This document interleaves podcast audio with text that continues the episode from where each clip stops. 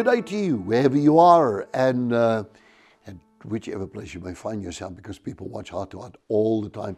May this be part of your devotion and enjoy it and pray on from here and think about what I've said and then apply it in your life. Here is a verse, and it's a, it's a passage.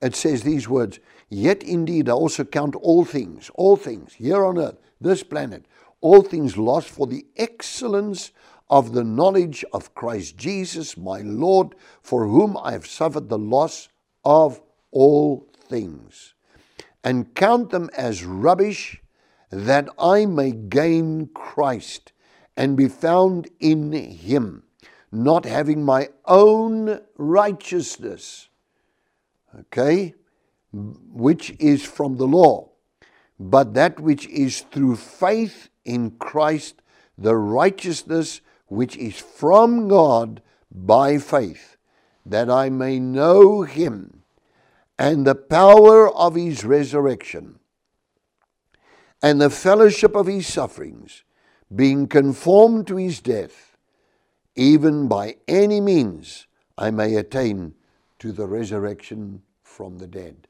And if I look at that, I say, yes, again, it's life scripture. For me, it's like I see it and I think, yes, Lord, this is it's life scripture because all my life is the way I'm thinking. And then he, he actually goes on, he says, Not that I've already attained or am already perfected, but I press on, that I may lay hold of that for which Christ Jesus also laid hold of, hold of me. God takes hold of us and he shakes us out. And I would say you call a shaking. A shaking takes place, not in the land, inside of us.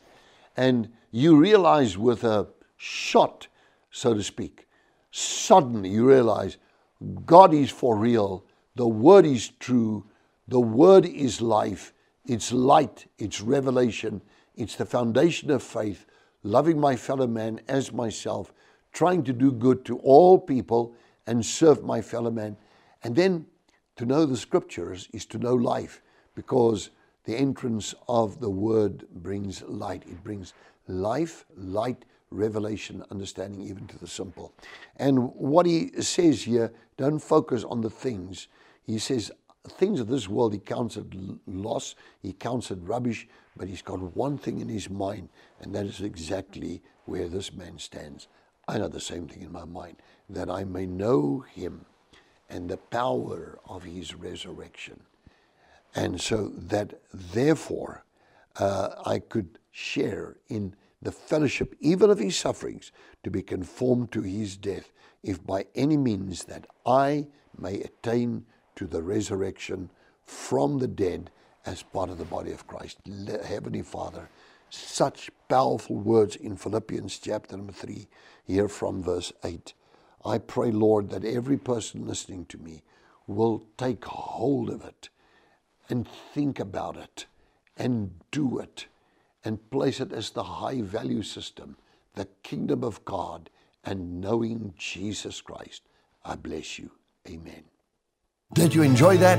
We would like to connect with you and share much more with you. Just click on the link below and follow there, and it'll open up a whole world, a whole new experience of great things of God just to bless you. We love you.